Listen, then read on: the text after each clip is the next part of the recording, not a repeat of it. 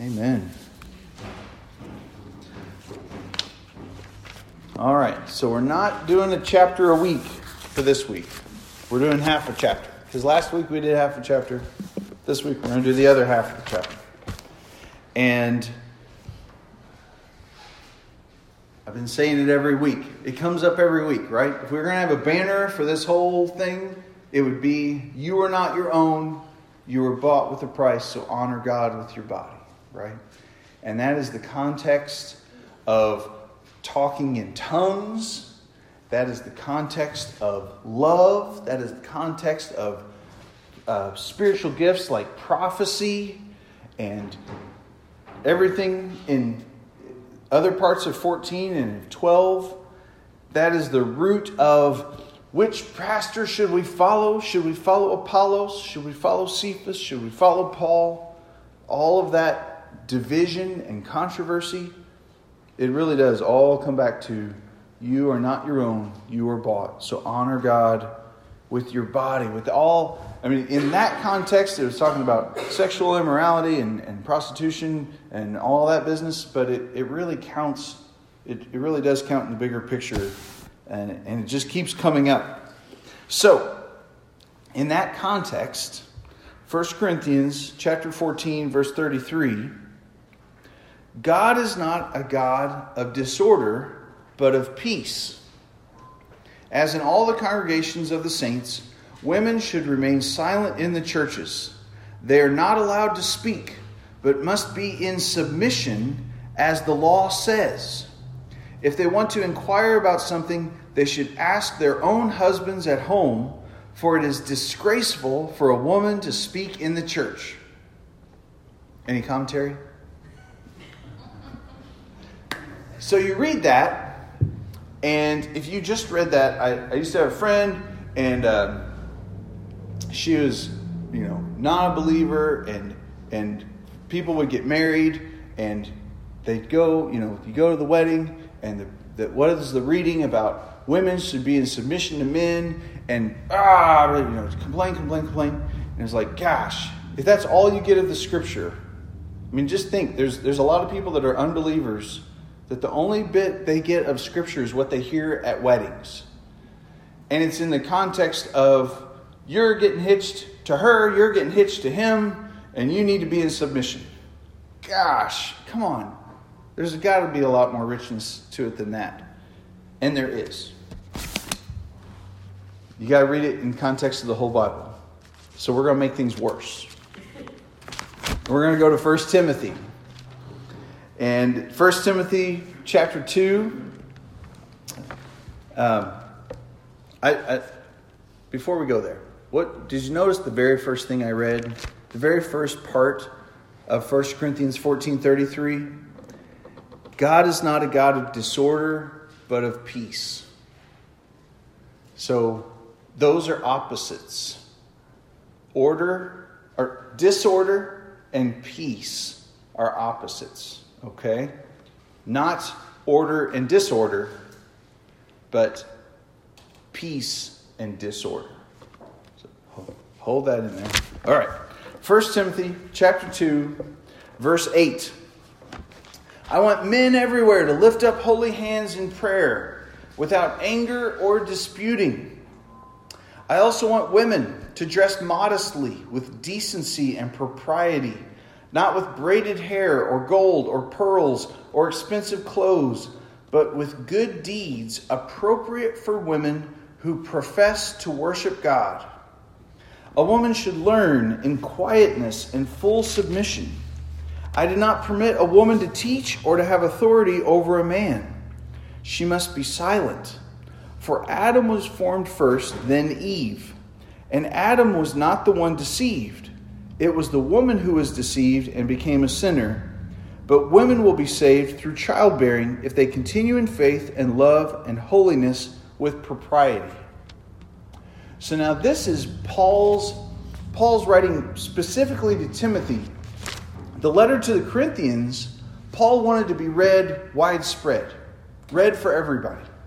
The letter to Timothy, you know, it's not like Paul was keeping it a secret and I don't want you to read it but it was directly addressing Timothy to train him in a certain way and to teach him in a certain way in the church that he was in. So, let's get some background going on. Um, this really becomes more and more beautiful the more we dive into it, and it's really it's really a, a rich thing. Um, first of all, we got to talk about how everybody sat in church. So when he talks about in all the churches, we have this rule that women don't talk in church. All the men would sit on one side, and all the women would sit on the other side. So that's arch- uh, architectural structure. So the other structure they had, and um, we've read it, is that the head of a woman is man, and the head of the man is Christ. And so there's a structure in the family that the man of the house is the house's teacher and priest. He's the spiritual authority in the house. And so if a wife had a question about God, she would not go to another woman and ask her, because to ask another woman about these spiritual things would who's that woman's head? That woman's head is her husband. And so that would be like a woman asking another man's husband or another woman's husband to teach her and instruct her. And you can already kind of see how that's going to fall apart, right? But then, this is where it gets awesome. It was every man's responsibility to care for his wife and to be the spiritual teacher of his wife. And so, with that pressure on a man, that, that's a pretty big deal, right? Um, you have to think okay, this is a culture, there's no mass media. You can't just dial up a, a sermon and listen to it online. You can't look stuff up. Um, you are dependent on word of mouth, on your scriptural teaching.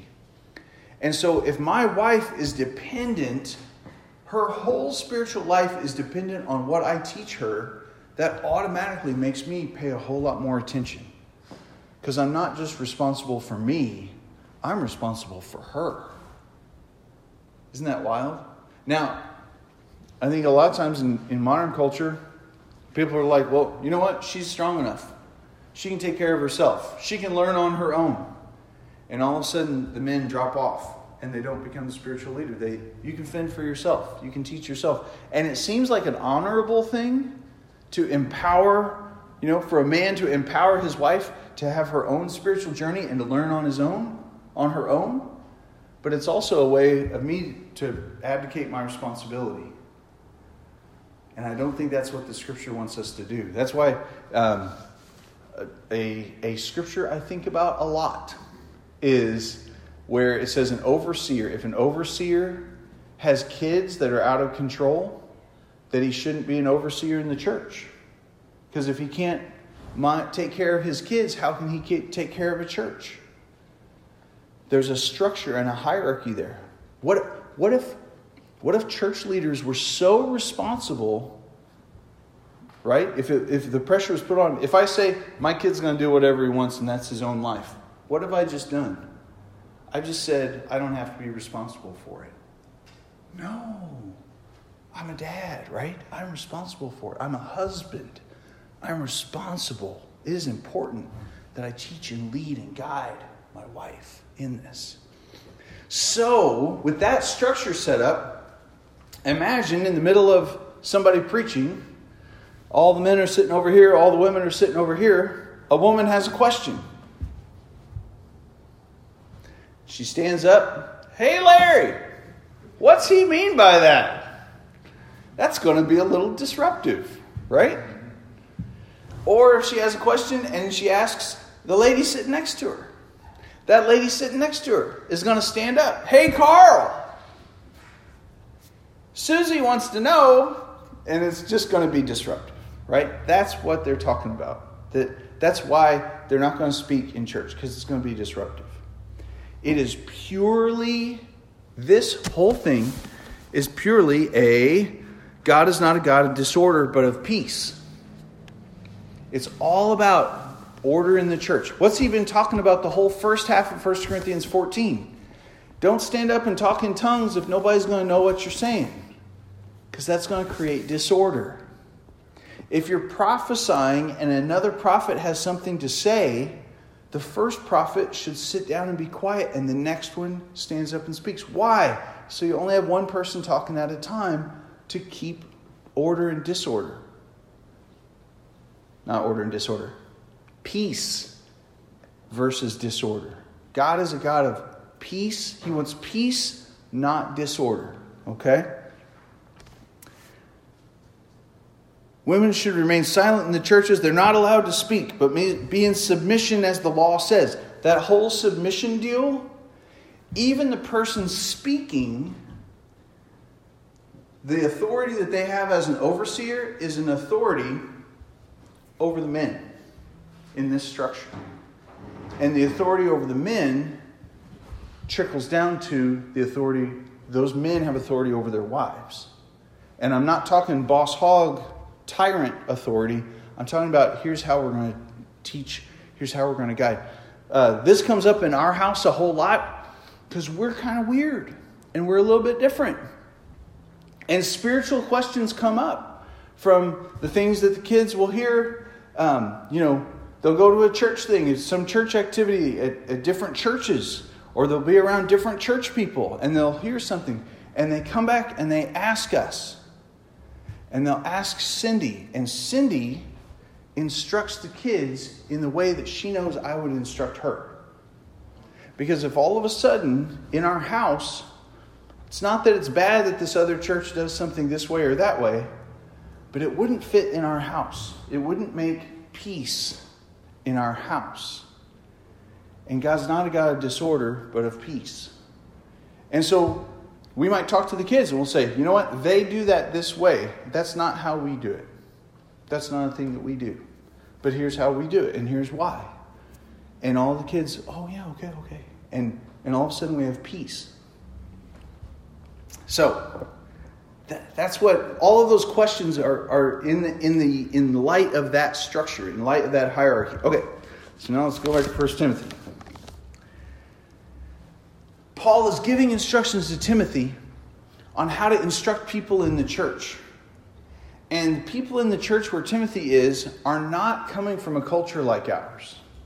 They are coming from a pagan culture where there's all kinds of crazy stuff going on in the world, where it was completely okay, if not looked upon as righteous, to go hire a prostitute. I mean, that was a righteous act to go to this temple or that temple to sacrifice this thing, to eat meat, sacrifice to these gods. And so Paul's trying to say, look, look, church, here's how you're different. You're different in that you're not showing off how you're better than somebody else by dressing really expensive in really expensive clothes. Because that's how that's how women then and today, right, were showing off how they were different than other people, showing off the hierarchy, showing off a, a an, an honor, you know. I don't have to live honorably, but if I drive down the street in like a Rolls Royce, people are going to look at me and be like, wow, look at that guy, regardless of my life. And Paul is saying, don't put on a bunch of outward things to look honorable. Be honorable with your deeds. Show your honor by your act- activities and your actions. And then the business of a woman should learn in quietness and full submission. He wouldn't permit a woman to teach or to have authority over a man. This is really wild. Um, so there's churches that will read this and say no woman could ever preach. And it was uh, a scandal on Friday to some of the pastors that were there that there was a woman there that was a pastor. And I used to struggle with this myself. And I was like, gosh, I mean, it says right there, a woman shouldn't teach. A woman, uh, shouldn't have authority over a man. And, um, and some real life people changed my mind on this. And so I have some friends, and the man, the husband, was an accountant, and he was brilliant. And he's a brilliant accountant, and his calling was to be an accountant. And he did, he did his accounting with, with God's holiness and righteousness and peace. And his wife was a mom and a school teacher. And then her kids left home and they prayed and they were like, What should we do? And she's like, I would like to really read the Bible a whole lot. And so she read the Bible a whole lot. And then husband and wife discuss, you know, what do we do? What do we do? What do we do with our time? she said, I would like to get a degree in the Bible. And he said, That would be awesome. And so she went to seminary,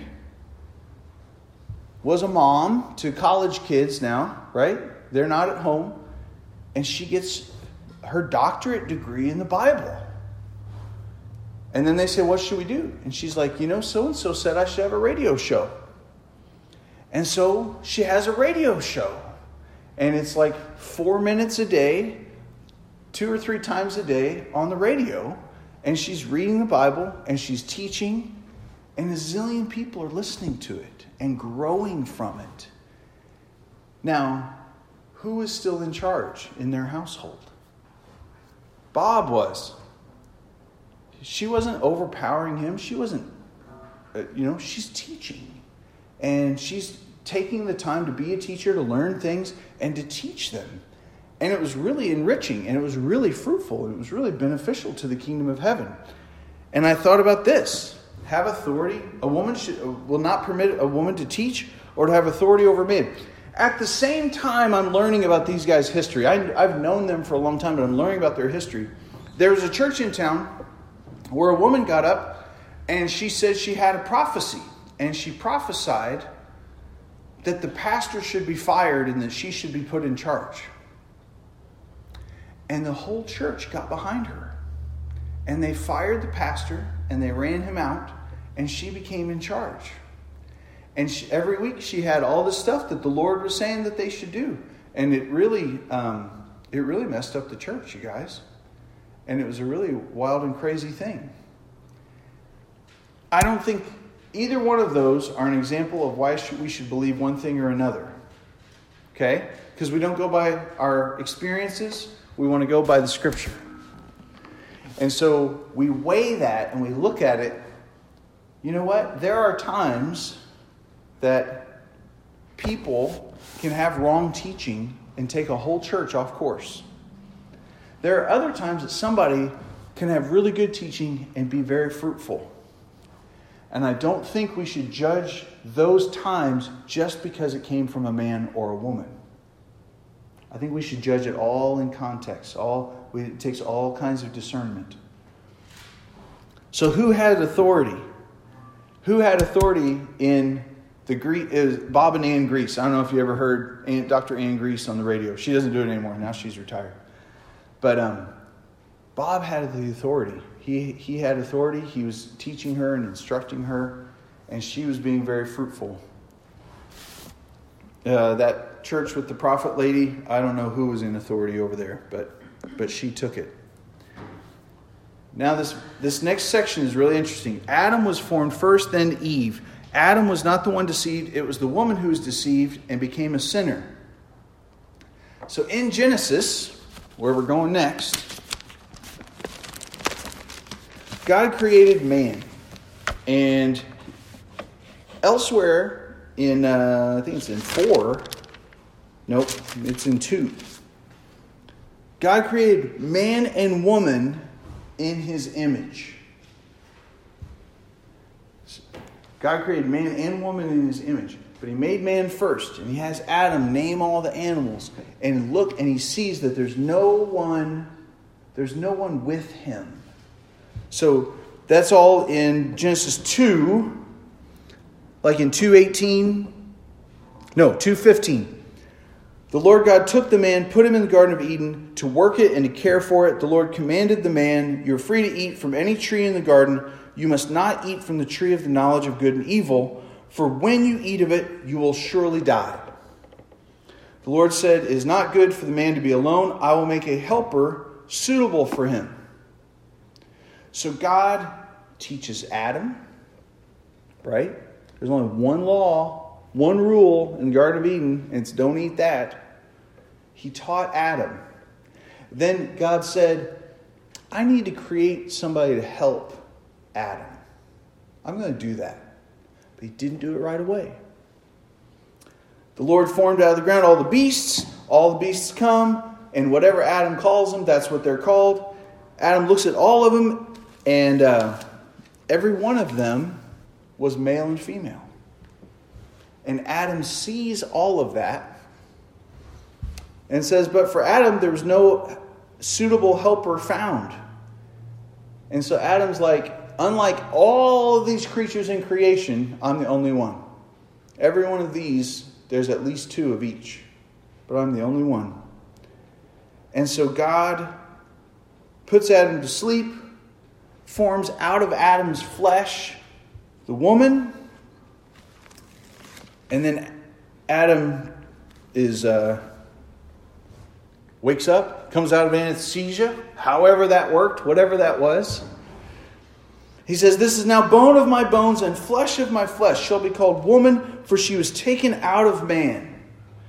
She is a part of me. She's so much a part of me that part of me went into making her. She's so much a part of me.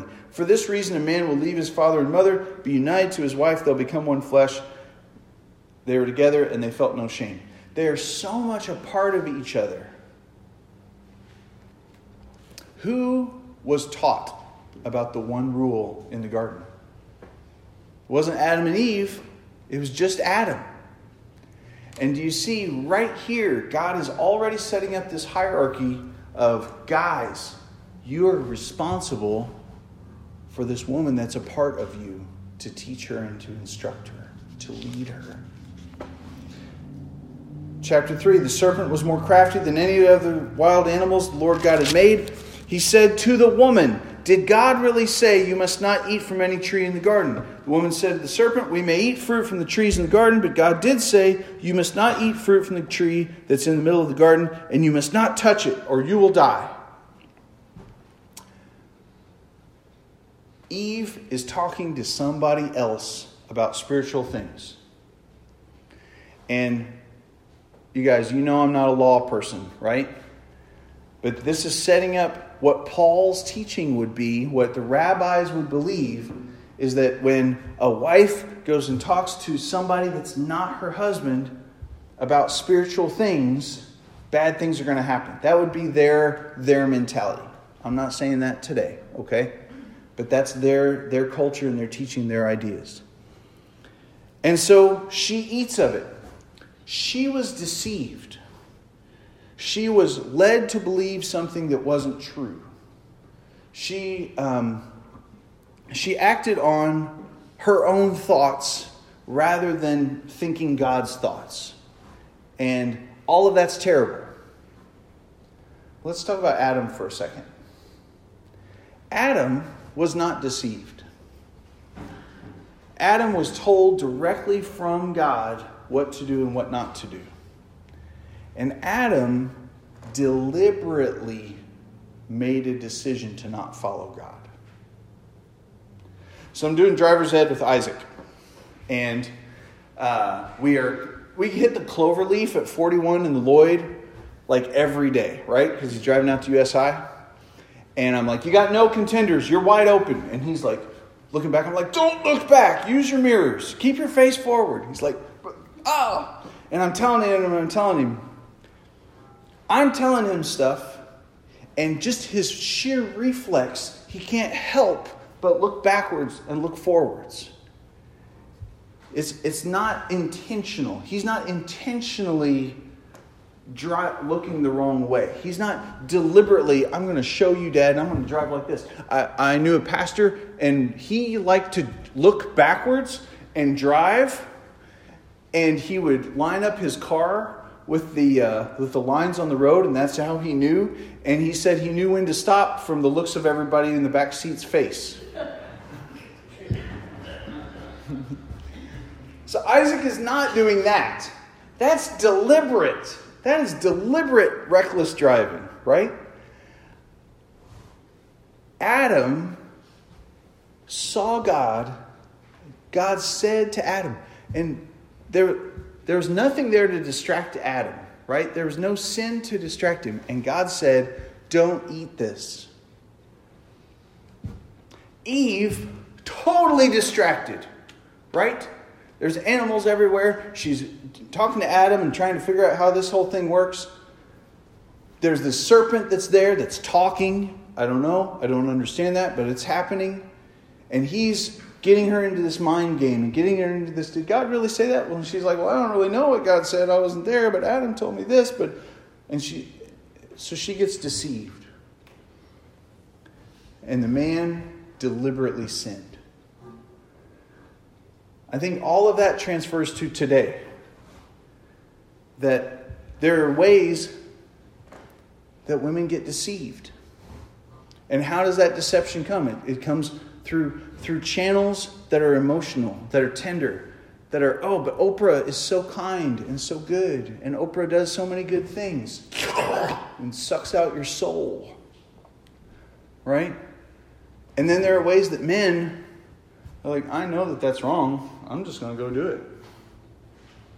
And, and from what I've seen in the people I know, this pattern still goes on. Um, the men might justify themselves, but the men that I know that have committed the big sins, they did it on purpose because they wanted to. And the women that I know that have committed really big sins and really messed some stuff up, they thought they were doing right. Or they thought that this was the best deal, or they thought that they were helping that person out. So take all of that.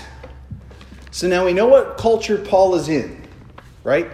Paul is in a culture that's designed where the man is the, is the only spiritual teaching channel, and uh, he's in a in, he's in an architectural culture where all the women are sitting over here and all the men are sitting over here.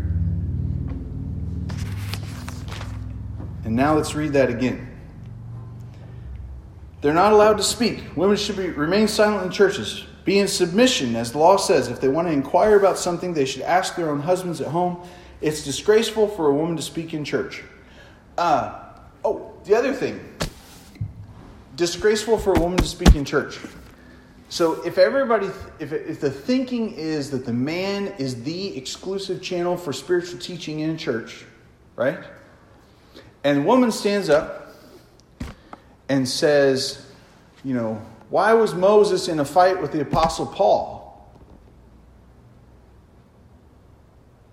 Moses and Paul weren't alive anywhere near each other, right? So now that lady just said this humdinger of a wrong, messed up thing, and whose fault is it? It's not hers, it's her husband's. What in the world is your husband teaching you that Moses and Paul were alive at the same time? They're like 2,000 years apart from each other. That's the other dishonor. That's the other order thing, right? Um, this is going to dishonor, it'll dishonor their house if she asks a stupid question. All right. Ask, talk about it at home. The, the emphasis is on every man, also, just pressure on the men. Every man had to write out the law in his own hand. If you had a Bible at home, it was because you copied it out yourself. So that would be a big deal on you guys. Did the word of God originate with you, or are you the. Oh, no, no, no, no. Uh, be in submission. The law says if they want to inquire about something, they should ask their own husbands at home. It's disgraceful for a woman to speak in the church.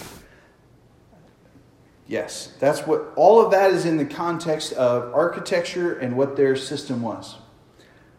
But I don't want to preach a whole sermon. Oh my gosh, I almost have. I don't want to preach a whole sermon on that little bit because it's in context. So now go down to verse 36. Did the word of God originate with you? Are you the only people it has reached? If anybody thinks he's a prophet or spiritually gifted, let him acknowledge what I am writing to you is the Lord's command. If he ignores this, he himself will be ignored. That is strong language, right?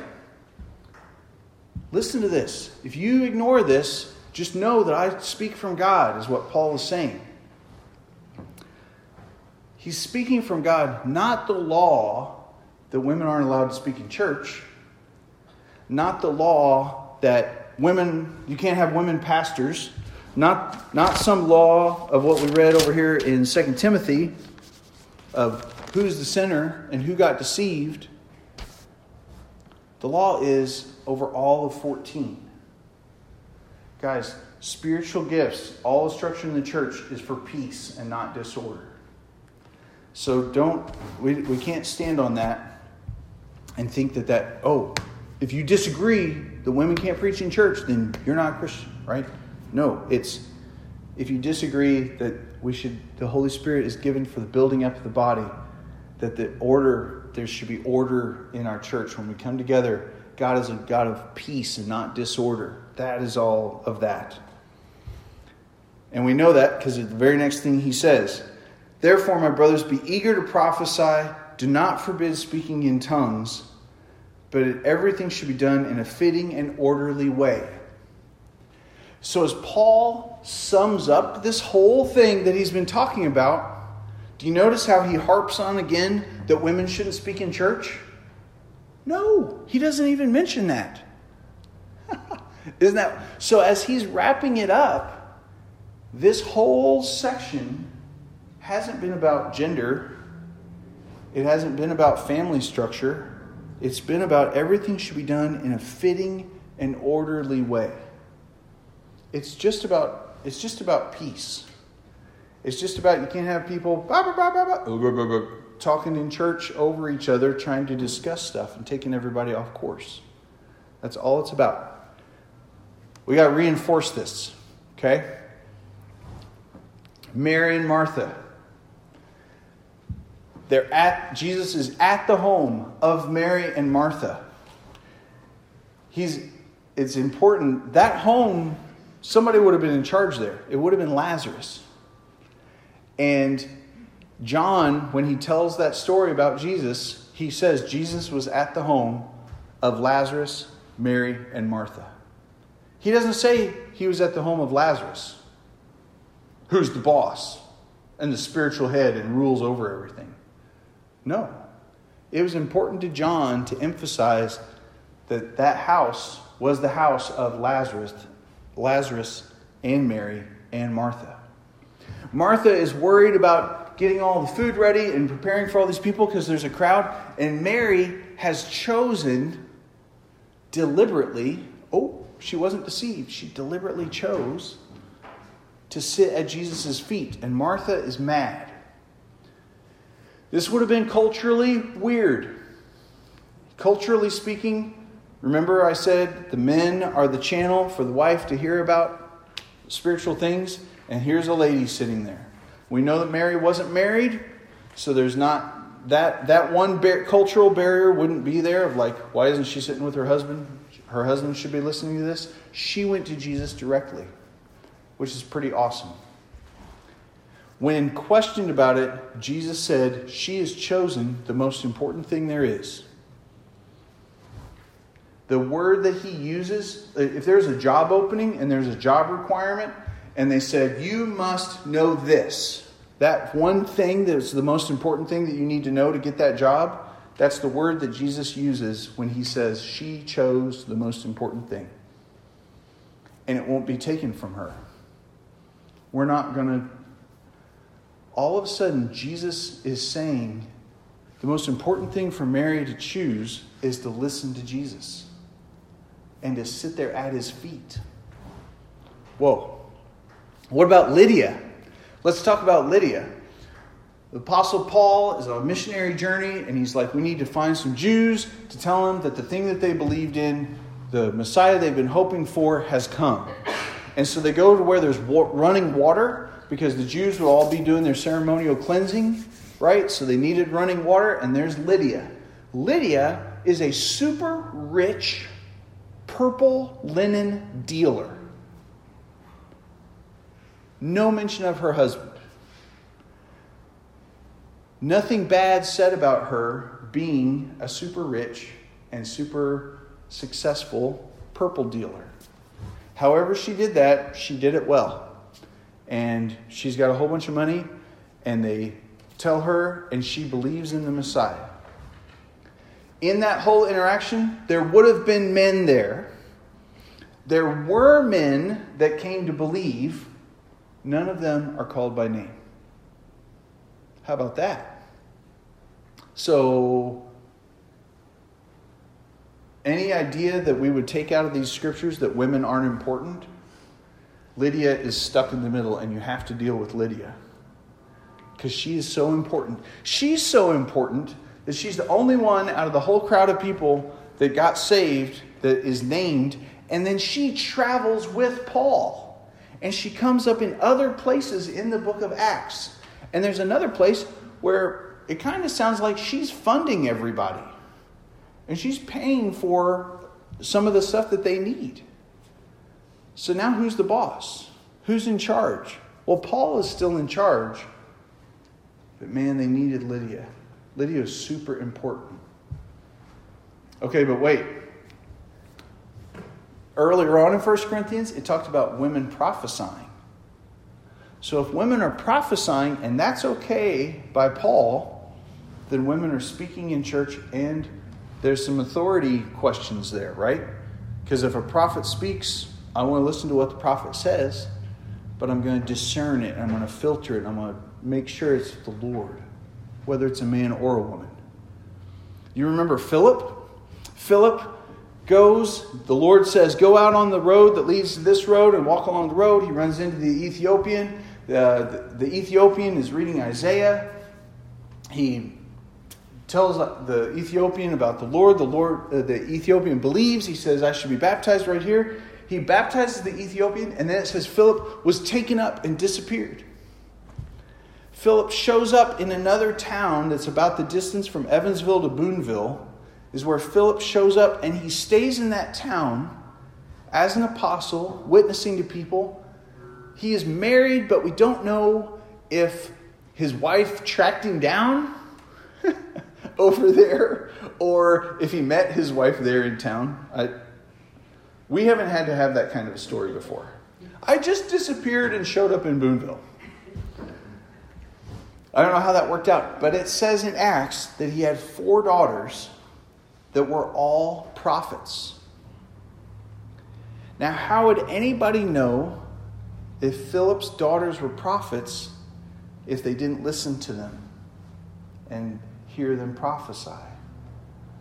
So, yes, God is a God of peace and not disorder.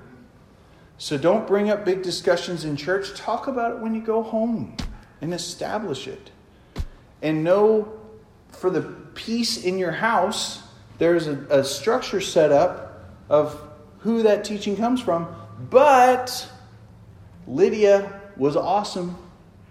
Mary went directly to the Lord and sat at his feet and learn from him. And as far as we know, everything that Mary did in the rest of the scripture that we have written, she did on her own. Right? She didn't she didn't have a, a husband to tell her what to do or to be her head, but she got the first Jesus hug on Easter morning. Wow. She went directly to him, and that was awesome. And then we have Philip's four daughters that are all prophets. What kind of house would that have been like? I have four daughters. They're all prophets. all of that. Therefore, my brothers, be eager to prophecy be eager to prophesy. Do not forbid speaking in tongues. Pretty wild. But everything should be done in a fitting and orderly way. Why is it done in a fitting and orderly way? Because you are not your own. You were bought. Honor God. Build up the church. What is the point of all spiritual gifts? To build up the church. What is the point of all of us coming together and being a church? is to build one another up and encourage one another and draw near to God. So, yes. Um, it's, it's so crazy, you guys. There's so many ways that we can read the scripture and take one sentence and make a whole bunch of laws about it. We love laws, just human nature. We love to have a whole bunch of rules to follow. We, we love to have a whole bunch of laws. And um, Jesus rules over all of that. And he said, I didn't come to abolish the law, but to fulfill the law. And to say to fulfill the law isn't to fulfill the 613 laws of all the things that we should do. Um, it's to complete it and make it make it filled all the way up so nothing else can be added, and it's done away with. And so now we live for Christ. We live in union with Him, and we don't, it, it's a lot sloppier than just how easy it would be to not let any woman ever speak in church and not let any woman rule over a man. Oh, she's ruling. Get her out of here. But um, in places like Central Asia, where half the men have been killed off by civil war, and the other half of the men all go off to Russia to work, there's only women left. The church is being built by women. Um, we, there's a recent news story the church in Iran is being built by women. And it's being built by Lydia's, it's being built by daughters of Philip, it's being built by Mary, sister of Martha and Lazarus. Because God um, says it elsewhere. He, he doesn't discern, He doesn't separate men and women, Scythian slave or barbarian, uh, Jew or Gentile. He, he works through all of us. All right, let's pray. Lord, build your church. We praise you and we honor you and we glorify you, Lord. We thank you so much that uh, you have freed us from a law that is all about sin and death and uh, doing right or getting having the earth open up, and that you yourself, Jesus, took the wrath of God upon yourself for us. You died on the cross, you rose from the dead, and you sent your Holy Spirit to teach us all things. And I pray that just this week, as we honor one another and as we honor you, as we give glory to your name, that you would help us to create a church that is full of peace and not disorder. That you'd help us to create workplaces and homes that are full of your peace and not disorder. And that you would even help us to make a culture, a culture of Christian people that is a culture of peace and not disorder. We praise your name, Lord. Amen.